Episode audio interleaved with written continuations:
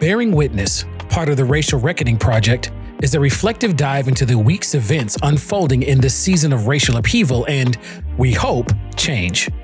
Each week, we will compare notes from the week's events, connect the dots to past and present experiences and racial patterns in America, and connect with community members from many different perspectives who are themselves trying to make sense of this moment. I'm Anthony Galloway, Executive Director of the Arts Us Center for the African Diaspora. And I'm Georgia Fort, an independent journalist.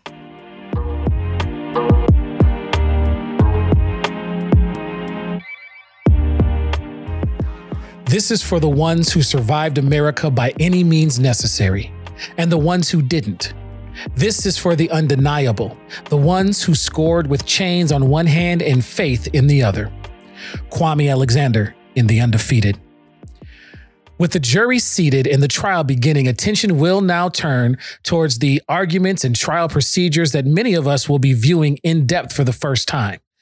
Now, as we inevitably end, despite our deepest attempt not to get our hopes up, peek at the possibility that there will be some level of accountability for the actions on display in the videotaped killing of George Floyd, we see yet more video of violent encounters with officers drawing our attention to the daily struggle for a nation that works for us.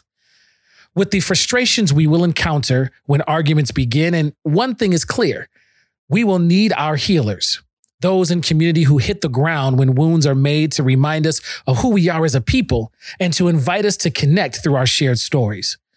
This episode, we will recap with Miss Georgia and engage with two of our community healers, Miss Rose McGee of Sweet Potato Comfort Pies, about her work utilizing the sacred dessert of our culture to invite us to heal, and Miss Kimberly Handy Jones, whose son Cordale Handy was killed by St. Paul police in 2017 and is the founder of Mother's Banquet and donates grave markers to other families whose loved ones have been lost to police violence. Well, Miss Georgia, let's recap this week. I know we get a little bit of a break before uh, the actual um, trial proceedings begin now that the jury's been seated. And of course, new developments and encounters with police officers week. Lots to talk about. Miss Georgia, what do we need to catch up on? Well, I think that you hit the nail on the head in just, uh, you know, touching on that video that surfaced that reignited concerns about police brutality and excessive use of force by police in Black and Brown communities. Uh, I thought that you know, after jury selection wrapped up, we were going to have a few days to take a pause. But yet, and still, community leaders were in the streets demanding that uh, another officer be fired and demanding that uh, we see true change here in the Twin Cities area. And so it was very interesting, Anthony, when that video surfaced, uh, because it, it kind of fell in my hands before it hit mainstream media, before the mayor and the chief of police had a chance to address it. And so we were faced with a tough decision on how to report about it, if we should report about it. And uh, I felt that it was important to amplify this moment that happened in North Minneapolis to some of our Black youth. And the reason being is because, you know, this trial is very symbolic of uh, the changes that we're hoping to get in policing. And so the fact that here we are, we have this pause, we have this moment to take a breath. But instead of being able to take a breath, we are reminded of the very reason why we're here in the first place. And we're seeing that, you know, the Minneapolis Police Department is very much so in the same condition that it was when George Floyd was killed, that not much has changed. And so we have yet to see. I know that uh, the chief of police uh, said that this, eh, you know, situation is under investigation, as did the mayor. So we'll see what comes of it. But uh, there's no doubt in my mind that, um, you know, more change is needed in the Minneapolis Police Department. And so, this is this is a continuation of kind of some of the themes that we've been talking about in terms of, you know, you don't necessarily get a break in you know it, it, may be a moment to focus on this trial but while this is happening we are still fighting on multiple veins these these patterns that are continuing to come up that we are now having video evidence of. Uh, i'm curious as the trial gets started how you're encountering or get what the reactions you're getting as you encounter you're engaged in community on the street level just trying to capture this moment and capture the feelings of folks around. You know it, it seems to me that there's continued fraying that is hap- that that is happening with folks having to constantly deal with not just what happened in trial, whether or not we'll get justice for George Floyd, but then these new evidence calling attention to the much larger arc that folks are trying to, to pull forward. What are you hearing from folks in anticipation of the trial starting, given this new um, video, this new evidence of police violence? Well, I think that the feeling keeps changing. You know, uh, people were hopeful at the beginning, and then during jury selection, uh, started to have lots of doubts. And now, you know, that same anger and disappointment has been reignited by this video. And if you haven't seen the video, in the video, there's a video that was taken Wednesday late afternoon of a youth being arrested. He was crying, a lot of bystanders uh, begging for police to wait for his mother to arrive on the scene. And uh, the person who was recording started to follow police because they took this young man away from the vehicle, away from the scene. And as the person who was recording uh, started to follow, they turned around and realized that another man was actually being slammed to the ground and punched uh, several times. And Anthony, the the crazy thing that stood out to me is this video was recorded in front of Northside Boxing Gym, and I did have a chance to speak with the head coach there, who confirmed that uh, no one who was having interactions with police were uh, part of their gym. But the reason why that's significant, this taking place in front of Northside Boxing Gym, we know one of the key witnesses who right. was appointed to be an expert witness that's taking the stand on, you know, uh, for this trial. He's a member of Northside Boxing Gym. And so I had a moment when I realized that uh, this chaotic encounter, this violent encounter with police was happening in front of uh, the location where a key witness is is probably is most likely to be to me that also uh, was problematic for many reasons in addition to that this took place on the fifth anniversary of this boxing gym which mm. is a hmm. nonprofit organization that provides a lot of services to at-risk youth in north minneapolis and so uh, for many reasons I think that there's a lot of layers there to dissect, um, whether they're connected or not. Uh, so, you know, ramping up back to your question, Anthony, how are folks feeling? I think that there's a lot of tension. And mm. I hmm. think that seeing that video was re traumatizing for many of us in the community. And uh, I think people are starting to feel it in their bodies. And mm you know, trial starts Monday, but uh, folks are are feeling the the burden of this trial right now. Hmm. What do you say to a population of folks who have constantly been witnessing a trial of this own nation in the actions that have been taken throughout history? Um, I'm, you know, Miss George, I'm reminded of the the correlation to boxers in our historical context. So we look at Jack Johnson, who had to hold a person up just to get his druthers and to know that if the fight didn't go on to a certain length, that he would be challenging his own winnings, even though he dominated the entire fight. Um, you know, we we we see folks constantly fighting to to to take a step forward. I mean, even the birth of of the Lowndes County Freedom Organization um, in in Alabama who organized black and white poor folks who were were were had issues around literacy right? And we see that constant moving, and and yet there was this there was this perceived threat, and therefore surveillance and monitoring. Um, who only had the Black Panther insignia as their vote as the picture for their party because the reading rate was so low in this area that you had to legally have a picture of your party in order so, so people knew who to vote for and and and that solidarity was interrupted we see um, constant reminders of this of this push towards moments of hope, moments of justice, but we still have to hold a piece back because we've seen the pattern historically. And then yet to have another reminder in what was supposed to be, and this is the thing that stands out for me, a break.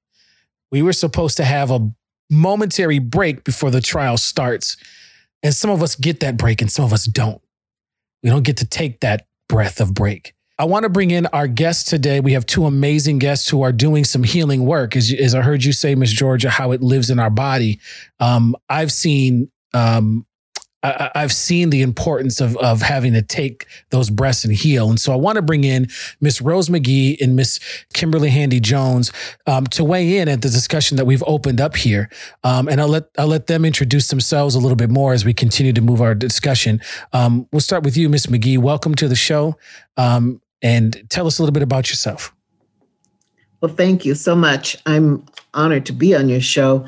I was just taking in all that you were saying and just feeling feeling the frustration that we are all having right i'm founder of um, sweet potato comfort pie and as i have to tell people when i introduce that we're more than just a pretty pie we're more than just a delicious flavor that you know everybody recognizes the sweet potato pie of course but we do um, intentional um, dialogue so that people can talk about things that are pretty complicated, pretty complex, which is how the sweet potato pie tends to be. So that's kind of um, where we are. We make those pies, and then people can talk about who they'd like to gift them to and why. And that's what makes it, um, it's one of those layers. I'll leave it at that so Miss Kimberly can um, share her introduction. Well, I am the uh, mother of Cordale Quinn Handy, whose life was stolen uh, March 15th of 2017 by St. Paul Police, Mikko Norman and Nathaniel Younce. And uh, when my son's life was stolen, I knew that I wanted to look at other moms that circumstance was like mine, who had lost kids to police uh, terror and violence. And I began to just take off from the ground running. Didn't know what direction. I just knew I needed to see someone that looked like me, someone that I could identify. And I come from a big family. My mother had uh, 12 siblings, 13, including herself. And I just, it would be my family all in my house. And so many of them, but I just felt so alone. I just didn't see anyone that looked like me. And then I began to, uh, after I given my son his uh, home going, I began to travel and go to different states and stand in unity with other mothers and fathers who had lost kids to police brutality. And upon doing that, I said, well, I would like to uh, do something in remembrance of my son, you know, to I was at the graveyard one day and I was cleaning off my husband's headstone and then I was got to him and was cleaning his and and I was just crying. And it just seemed like God had just spoke to my heart and said, There it is. You're blessed. You know, you know where your son uh he's laying. There's mothers and fathers who who are out there, they don't have that. They don't have headstones They can't afford them because when you think about your children, you think that they're going to live to bury you. You don't think you'd be burying them. And so I could hear my son say, Mama, make it happen. So I began to do the work uh, to bring forth a foundation that gives out headstones. And a lot of people thought, oh, wow, this is a lot. It can't be done. We began to seek out mothers and fathers who've lost children to police brutality. And we, the first year, we gave two headstones, and uh, it just kept growing. And it kept growing, and we would have mothers and fathers from around the globe come and stand with us. It's it's different. I haven't seen a foundation like it. I don't know if there is one, but I can say this: it is truly a blessing to be able to bless mothers and fathers uh, with this because it, you know, you you it's a little bit of closure. It's almost like putting your kids to bed. You want to know they've been bathed, they've got their pajamas on, said their prayers. You want to cover them up and make sure they got their pillow. So it's you know, it's just a way of still taking care of the business. And uh mm. I, you know, and someone said to me, How did you come upon this? I said, I wouldn't have never thought of it or even acted out on doing it. I said I, it, it took that. It took losing my child to even be able to think about something like that. Because who thinks about, oh, you know, I want a foundation to give away headstones. You don't. Not when you got all your children living. You don't think of it that way.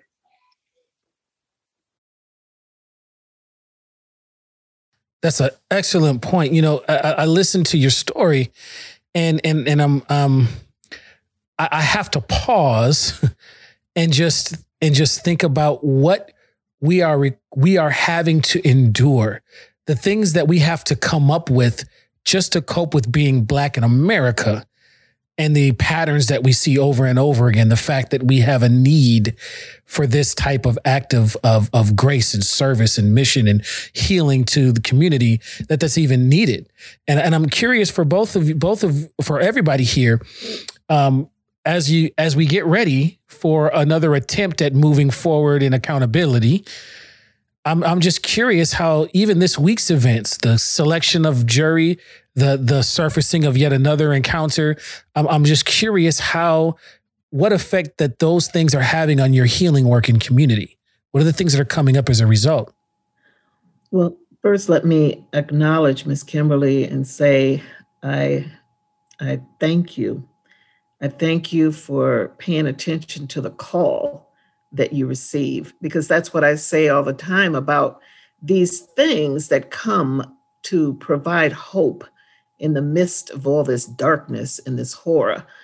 Something comes from somewhere that provides a level of beauty, a level of hope.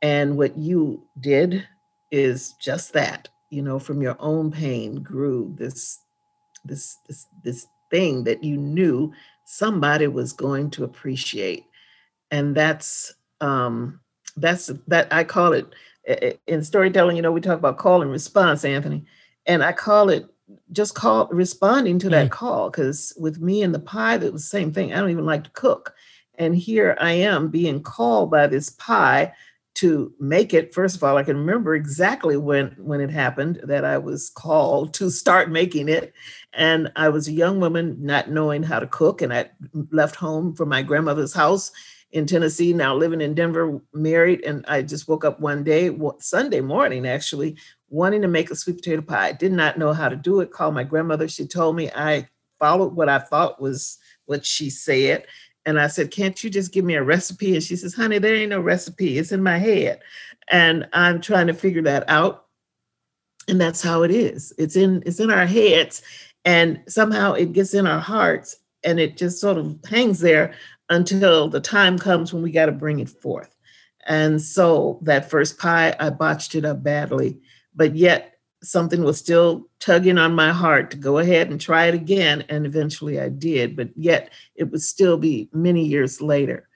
And that pain that I saw in the community of Ferguson, Missouri in 2014 is what drove me to say, okay, I got to do something. We had just watched this whole madness with, with Trayvon Martin, and we saw this, this, this, that should not have been that way. That, that, the outcome of that trial shouldn't have been that way. And now here I am, uh, knowing good, full, and well that we're probably going down this road again. When I was watching what was happening with, with, um, with with young Michael Brown, and and that's when I was compelled to do something. So I just loaded up thirty sweet potato pies in my trunk and drove down. But what I uh, what I think about now, and and, and here we are again here it is almost a year later since the murder of Mr. George Floyd. And what's changed really? What's changed really, other than people all over the world have stepped out and said, enough is enough. We've seen it all over the world. But I know that since the murder of Mr. Floyd in May a year ago, it's brought something to, to, to fruition for folks to say it's time to get going. But yet, here we are having this conversation because we know there is a very strong possibility that justice will not be served. And that's very disturbing. The conversations that I have had over these past few days, even today, there it's very very disturbing and unsettling to think of the possibility that is a strong possibility the way we're looking at it today that justice may not be served the way it should be. You know and i couldn't agree with you more rose. I think when you brought up the point that the entire world was was watching they were watching minnesota after george floyd and so many people have now considered us to be the epicenter of this global movement. And I'm always reminded, knowing Kimberly Handy Jones's history and knowing that she was creating this space for mothers here in the Twin Cities before George Floyd. I'm mm. always reminded Come that on. we were the epicenter before George Floyd. Is she was Say summoning that. mothers from all across the country who had lost a child by the hands of police to come here into this area before George Floyd and when you think about that and you think about how George Floyd called out for his mama, the mamas were already coming here, you know, and so it it gives me chills to think about the correlation and the connection of that and uh, some of the powerful transformative work that Kimberly has been doing with mothers. And so I'm curious to know from you, uh, Kimberly, how how have you been impacted knowing that you started this banquet for mothers uh, with very little media coverage, right? Years ago, uh, no no mainstream media was covering what you were doing. Calling out killer cops, so to say, was highly controversial before George Floyd. How have you been impacted uh, and seeing that transformation from something that was highly controversial to now it's like everybody's on board and they are acknowledging we have a problem. But just a year ago, you know, people didn't really want to talk about this.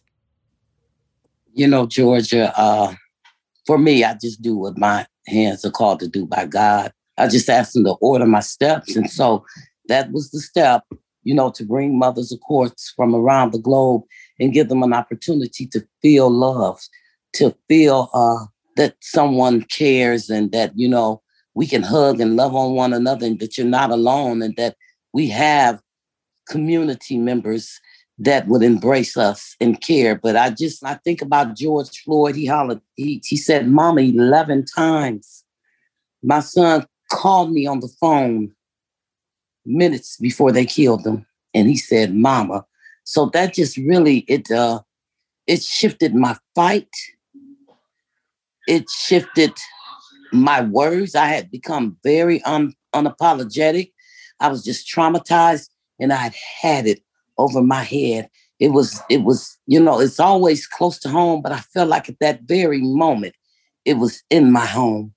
And, you know, I always talk to mothers and they say, well, right now, the focus is is George Floyd. And I said, well, if George Floyd this is going to be the blessing that opens up the floodgates of justice I'm in, I'm all for it because that's what we need. And our skin should not be treated as a sin. But I always remind them that George Floyd is the face of thousands that have went on before him and that we just have to stay the course. We have to keep our boots on the ground and we have to keep pressing forward these heinous murders to just keep happening over and over and over again. Like they're reminding hmm. us every day that they're going to kill black and brown people. We need to remind them every day that we're going to fight for their lives and to keep uh, black and brown people alive. It's just, it, it's horrific. When I think about it, it just shakes my core. Because it, you think about George Floyd, and like we say, the world has seen but what about the ones that, like my son, and so many that were killed by policemen and, the videos weren't rolling, the cameras weren't rolling. You know, and I, when I speak, I tell the community and I tell people, you have one of the most powerful weapons right there in your hand, in your pocket. Record them. Record it.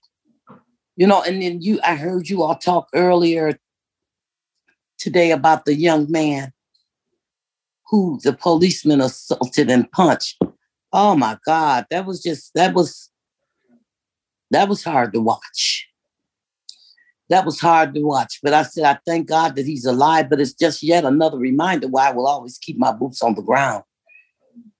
You know, and and you're right. Minnesota was it is the epicenter before George Floyd. Just as much as was taken from me there in Minnesota, there have been some beautiful people that have breathed life right back into me. Mm. And hmm. you just never know where your help gonna come from, right? But what I found out in Minnesota, just know some help is coming when it's time to do the banquet and give out headstones. And I tell you, it is a beautiful thing to see Black, Brown, and Indigenous people come together and put in work and make something happen. You know, and, and that's the power that I see in Minnesota. Like with Miss Rose, the, the sweet potato pies. Everybody needs some comfort food. Everybody. And you know, we're just blessed to be able to be in in unison with one another. This this is just really a blessing. And when I see, like I said again, things like what happened to that young man is yet just another reason why I will always have my boots on the ground, why I will always fight. Because I in the Twin Cities there, the the law enforcement has gotten really comfortable. Because why? They've been able to get away with it so long. I call it like they're like they're common rapists. They keep raping and raping and stealing our children's lives until the dna show up and now you're caught you know and so i'm just i'm i'm really skeptical about how this george floyd trial will play out because the world's seen it the world's seen Philando. See that it, it's that it's that sentiment that has been so pertinent in our history, although it's not given to us that way as we encounter it. But exactly what you said, Miss Handy Jones, around our will and commitment to get there, to keep and endure and be, as, as our opening quote from Kwame Alexander said, we will be undefeated. We will not be defeated that sentiment is something that we miss when we look at the struggle when we look at at what is happening in the in the in the healing work that you're doing for other mothers um, and for for Miss Rose, the healing the work that you're doing and bringing folks together using the sacred elements of that have become a part of our culture and a part of our exchange.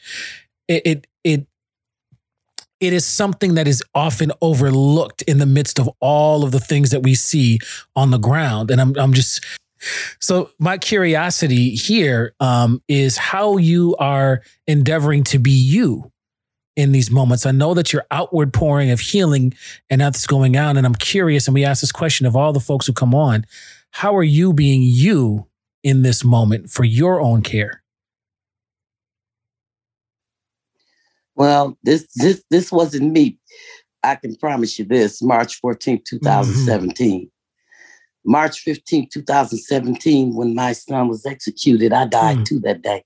So I became another you, a different you, to me, a better you, a you that want to make difference, want to connect, and want to be able to bring mothers together and people together around the world. And be a possibility that could happen, that should happen, and maybe potentially would happen. So for me, my self-care is that. My self-care is is my mm. boot on the groundwork, whether it be that I'm doing a banquet with mothers and fathers around the globe, or whether it's I'm out there in Minnesota fighting the powers that be, or here at home loving on my children like Miss Rose trying to cook a comfort meal. And uh, you know, sometimes just take that sabbatical because I had been running three years and nine months. I have to drive six hours. I come from Chicago, so I don't have the ugly fortune because it's, it's, it's I don't consider it a fortune like some mothers and fathers who lost their kids right there in their hometown. Whenever I would come to a event or anniversary that a mother or father was was given, I just get so overly whammed and I get emotionally caught up. And I begin to see that em- uh, mentally, emotionally, physically, and psychologically, I become tired. I got to take a sabbatical and I have to fall back for a few. So I left and I had been gone for like about two weeks. And I got mentally, physically, emotionally, and psychologically prayed up. I got mm. filled back up again. So, you know, and I know it's not the destiny, it's the journey. So uh, I need to be able to have my cup filled up in order to get back on that journey. And, you know, it's a saying that uh Nekima and I we were talking one day and I remember she said it's uh not a sprint, it's a marathon. I said, Well, I sure thank God I'm a long distance go. runner. Absolutely. And Rose McGee, how are you being you in this moment? And how would you say that you are practicing self care? Well, similar, of course. The the energy for me comes when pies are placed in the hands of people and you can see how much they appreciate it. I think it was uh, August, Miss Kimberly, perhaps, when all the mamas came from all over the country to Minnesota. And what I discovered was I cannot make all the pies. Volunteers, volunteers. And we made pies and got them out there to Bloomington where the mamas were. That whole situation was an awakening for me, too. And any mother, it's always on our hearts about our children every time they step out the door. And any mother over time, you know, we we just start praying time the child leaves home to till they get back, even when they're grown. It, do, it doesn't change. But when I was there and I was just in that space for a moment because it was private gathering, but we were allowed to come in and bring the pies. I just, my heart just felt heavy, but then it felt uplifted because I was talking to some of them and they had driven just like Miss Kimberly was from everywhere or flown in. And they said, This is what gives us energy being together because we understand each other's pain. And with each of these pies that's made, there, you know, certainly there's the blessing with it, but there's a reason for them. And we know that. And to see people receive them, I, have never seen anyone who've not received the pie and feel like it's come from someplace special. And I have the honor of um, working with Minnesota Humanities in doing a project called How Can We Breathe?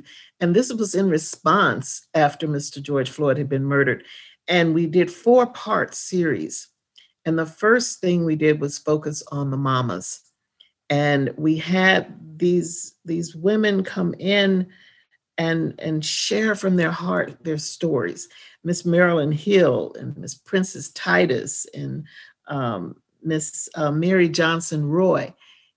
Each one of these women had lost their baby to some form of violence. But the remarkable thing is, just like we've heard from Ms. Kimberly, each one of them took their crisis, took their pain, took their grieving, knowing there was something else that they had to do people need to be able to come together and have these conversations. They've got to hear each other, they've got to learn. So these convening people together in, in, in dialogue so that they can learn more, Uh, understand what empathy means if they don't get it, and also understand how they themselves can become activated and move into the community and start working with the systemic racism that we are facing. Because that's the thing you know people do they want to wear us down. That's why they it's why stuff just keeps happening it's that, that little evil thing that keeps snapping at you. It's intentional. And my late husband william mcgee who was a civil rights attorney i can remember and it was probably the last interview that he did before he became ill and passed away but i remember so well he was talking about warriors and how the strategicness of warriors, when you're out there on the battlefield, you know, those who are on the front line, as soon as they fall, there's that next group that has to move right in. And you have to keep that going and keep it going and not give up. If that isn't enough, dealing with the trial, dealing with the anniversary of Mr. Floyd's murder, here we go with this whole thing around the killings of mm-hmm. Asian women and the, the how Asian people are being attacked.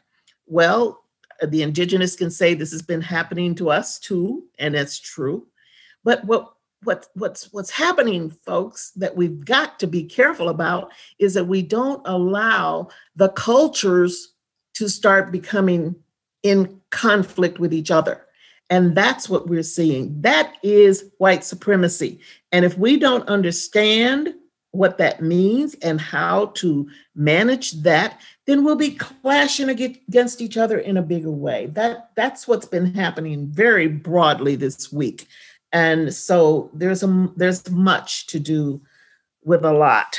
Um, I pray if I were a strong drinker, I would say, give me a Jack Daniels, I guess, but that doesn't do it for me. so, Miss Georgia, how are you being you in this moment? Uh, by staying in community. I think that sometimes I hear people ask me, you know, isn't it isn't it emotionally draining to cover the trial and you know these stories? And for me, it's actually very empowering and the reason why is because people like Rose McGee and Kimberly Handy Jones continue to uh, remind me, you know, that there is purpose in our pain and uh, remind me of our resilience as a people. And so, through the process of doing interviews and getting to know so many amazing people in our community, it, it's in those moments of of hearing those stories that I'm inspired and motivated to continue amplifying our voices. Because so often uh, our voices are not amplified in mainstream media. And you know to to even add on to that i think uh, for me in in telling stories uh, there's there's purpose in that for me. Uh, but I do think that uh, as Rose McGee, you know, stated, like we have to have balance, and even as Kimberly said, you know, having a season of rest. And so, uh, knowing that this trial is preparing to start, I have uh, tried to reach out for some additional support so that I can have some balance um, a couple days of the week instead of having to be at the courthouse or you know streaming the the coverage. Having someone to fill in for me so I can go get a quick workout in and move my body and burn off some some tension and stay healthy. Uh, so I think that having balance is is very important. Assessing your workload, being honest when you need help. Um, so yeah, that's that's how I'm being me in this moment. You know, all of your responses remind me of how important it was for four brothers to be in a room together after Muhammad Ali's fight to challenge each other, to engage each other, for folks to announce new identities. We get uh, Muhammad Ali out of that exchange. We get an exchange from Jim Brown making life decisions, but then we get a song. I was born by the river in a little tent. And like a river, I've been running ever since. It's been a long time coming, but I know change is going to come. And I think for me, as I listen to the powerful women in this show right now, kind of putting on a masterclass, the sermon's been given, the sermon cliff notes have been given, the testimony recap has been given. But it's a reminder to me that throughout history, from Yaa Asantewaa, Queen Mother of the Ashanti Empire, who fought the British, that I learned from Miss McGee, all the way to Kimberly Handy Jones, who's taking her tragedy and, and bringing comfort to community, to the deep, sacred desserts and conversations and dialogue that you opened, Miss McGee. And Miss Georgia, I watched you today at the community event, continuing to engage and capture what's happening on the ground. That is the thing that is continuing to inspire me to help me remember my breaths, to take my breaths, to have you do your work. Well, we end our show very specifically each time by a quote that Miss Georgia brought to me. Um, and so, Miss Georgia, how do we end our show? In the words of Dr. Joy Lewis, may the revolution be healing.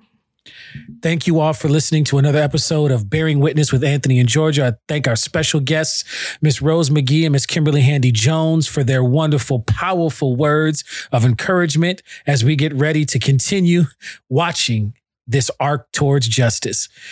You can find out more about Bearing Witness with Anthony and Georgia on Racial Mn.org. That's racialreckoningmn.org. Listen to all of the coverage by Miss Georgia and her team, all of the episodes of Bearing Witness, and continuing just to stay connected in the ways that we will get through this, for we are undefeated. Thank you so much for listening. All right, hold on, hold on. We always do this. The conversations before and after we record are just the best. So take a listen to what happened after we wrapped. And it's a good thing I was still recording and that Miss Rose and Miss Kimberly allowed us to include this. Take a listen. Y'all, y'all got me over here. I'm about to, I'm about to ugly shout cry. Well, you know what Marvin Sapp say, if you see me cry, it's just a sign that I'm still alive. come on, come on. So you going on and cry. we going to church now. come Yeah. on. I just thought about what we do together goes together. You know, I'm boots on the ground out there. You know, I'm an There you activist and out there fighting the powers that be. And I thought about it. I said, wow. And here she comes with her comfort food and her comfort love that keeps us going, gives us that extra oomph. We need that. We need that food to be able, them pies, to be able to get energized and keep going. And you know what else? When when we took pies down to Charleston, you know, to Mother Emanuel AME after the killings, it was someone there who told us that um, those pies meant so much. Um, one of the persons said, "Yeah, we've gotten lots of money that has come in, and that's needed." But getting these pies that people in Minnesota made and got down here to us, and I said, "Well, I don't understand. As everybody's acting like these pies are gold nuggets." And she says they are, because what you've done is you've given people a way to respond because people don't know what to do. Mhm. And that's the same thing that's happening with you, Miss Kimberly. People will, will donate to this cause because they don't know what else to do. And now something has been in put, put in place for them to do, and they feel good about that.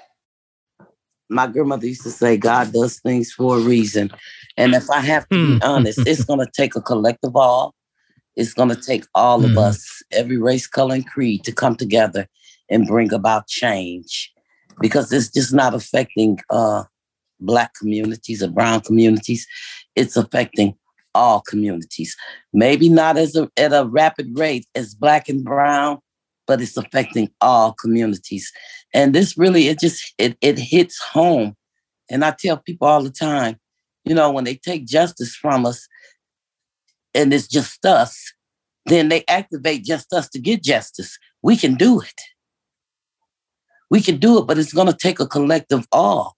You know it, it, it's sad me to see which uh, uh, governor tim walz needs to do something how do you arrest 646 uh, peaceful protesters on the on the freeway, but yet you I don't even call them white supremacists because ain't nothing supreme about them. Hmm. You don't go over there and uh and when Washington had that uprising there at the Capitol, you had all kind of terrorists and thugs and gangbangers and everything else, and they weren't peaceful.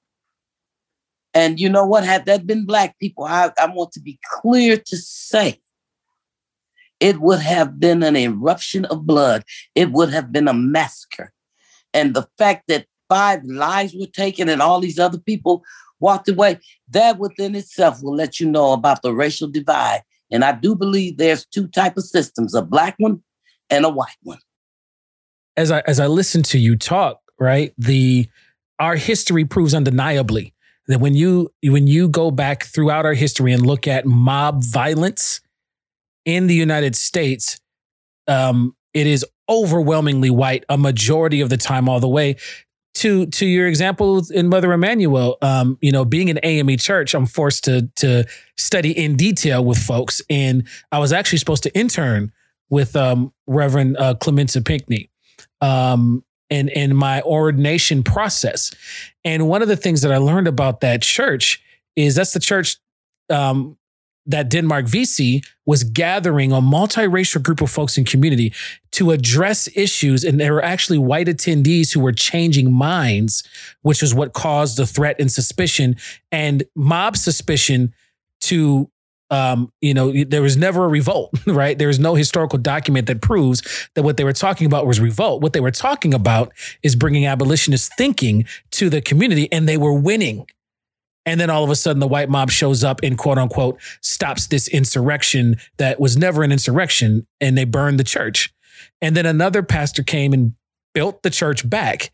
And when they built the church back, and I was just finding this out, just just just just just the other day in, in one of our sessions, that what they brought was food. They brought food offering to the church to feed the workers rebuilding that church and that cycle that is continuing. And so it, it, it makes absolute sense to me, Ms. McGee, that that that your pies would have that effect here in the hindsight, right? Hindsight being 2020, because there's a cycle and a pattern that lives in that space, just like there was a cycle and a pattern that will forever live in Minnesota because of the blood lost. And and and you said it earlier, uh, Ms. Kimberly. you know we are tired of the of the price of American consciousness continuing to be the blood of black and brown bodies, black, brown, and indigenous bodies. Um, and so I think I think all of that is apropos, and I'm I'm I'm just I'm just in awe, and I'm loving the fact that that is continuing to happen. That that cycle of healing will continue to be so, and that we do it with food. I mean, it's it's the first medicine according to our indigenous brothers and sisters. So I, I really appreciate y'all sharing your wisdom and your spirit and your love. I got I got two more. I, I already had Auntie Auntie Mama uh, Auntie Mama uh, Community Miss and Miss Miss McGee. I feel like I have another auntie now and you, Miss Kimberly, just for the sharing of your wisdom and the breaking bread of that kind of word in this space. I thank you so much. I just really thank you, young people, for what you're doing and your voices, and thank you, um, Miss Kimberly, for for all you do. And I know there's not a day that goes by that you don't think of your son. I know that. So just sending you, sending you hugs, sending you love. Thank you, Miss Rose, for all you do. Loving us is food to our soul. Them sweet potato pies is food to our soul. And and I, I just appreciate that because, you know, any kind act is a beautiful and a wonderful act from God. Uh, you know, when you lose a kid in that horrific way, uh, there's really no closure. And you often feel like, well, I'm not really worthy of anything or anyone. And every time I think that, every time God will step in and show me that's where I am wrong.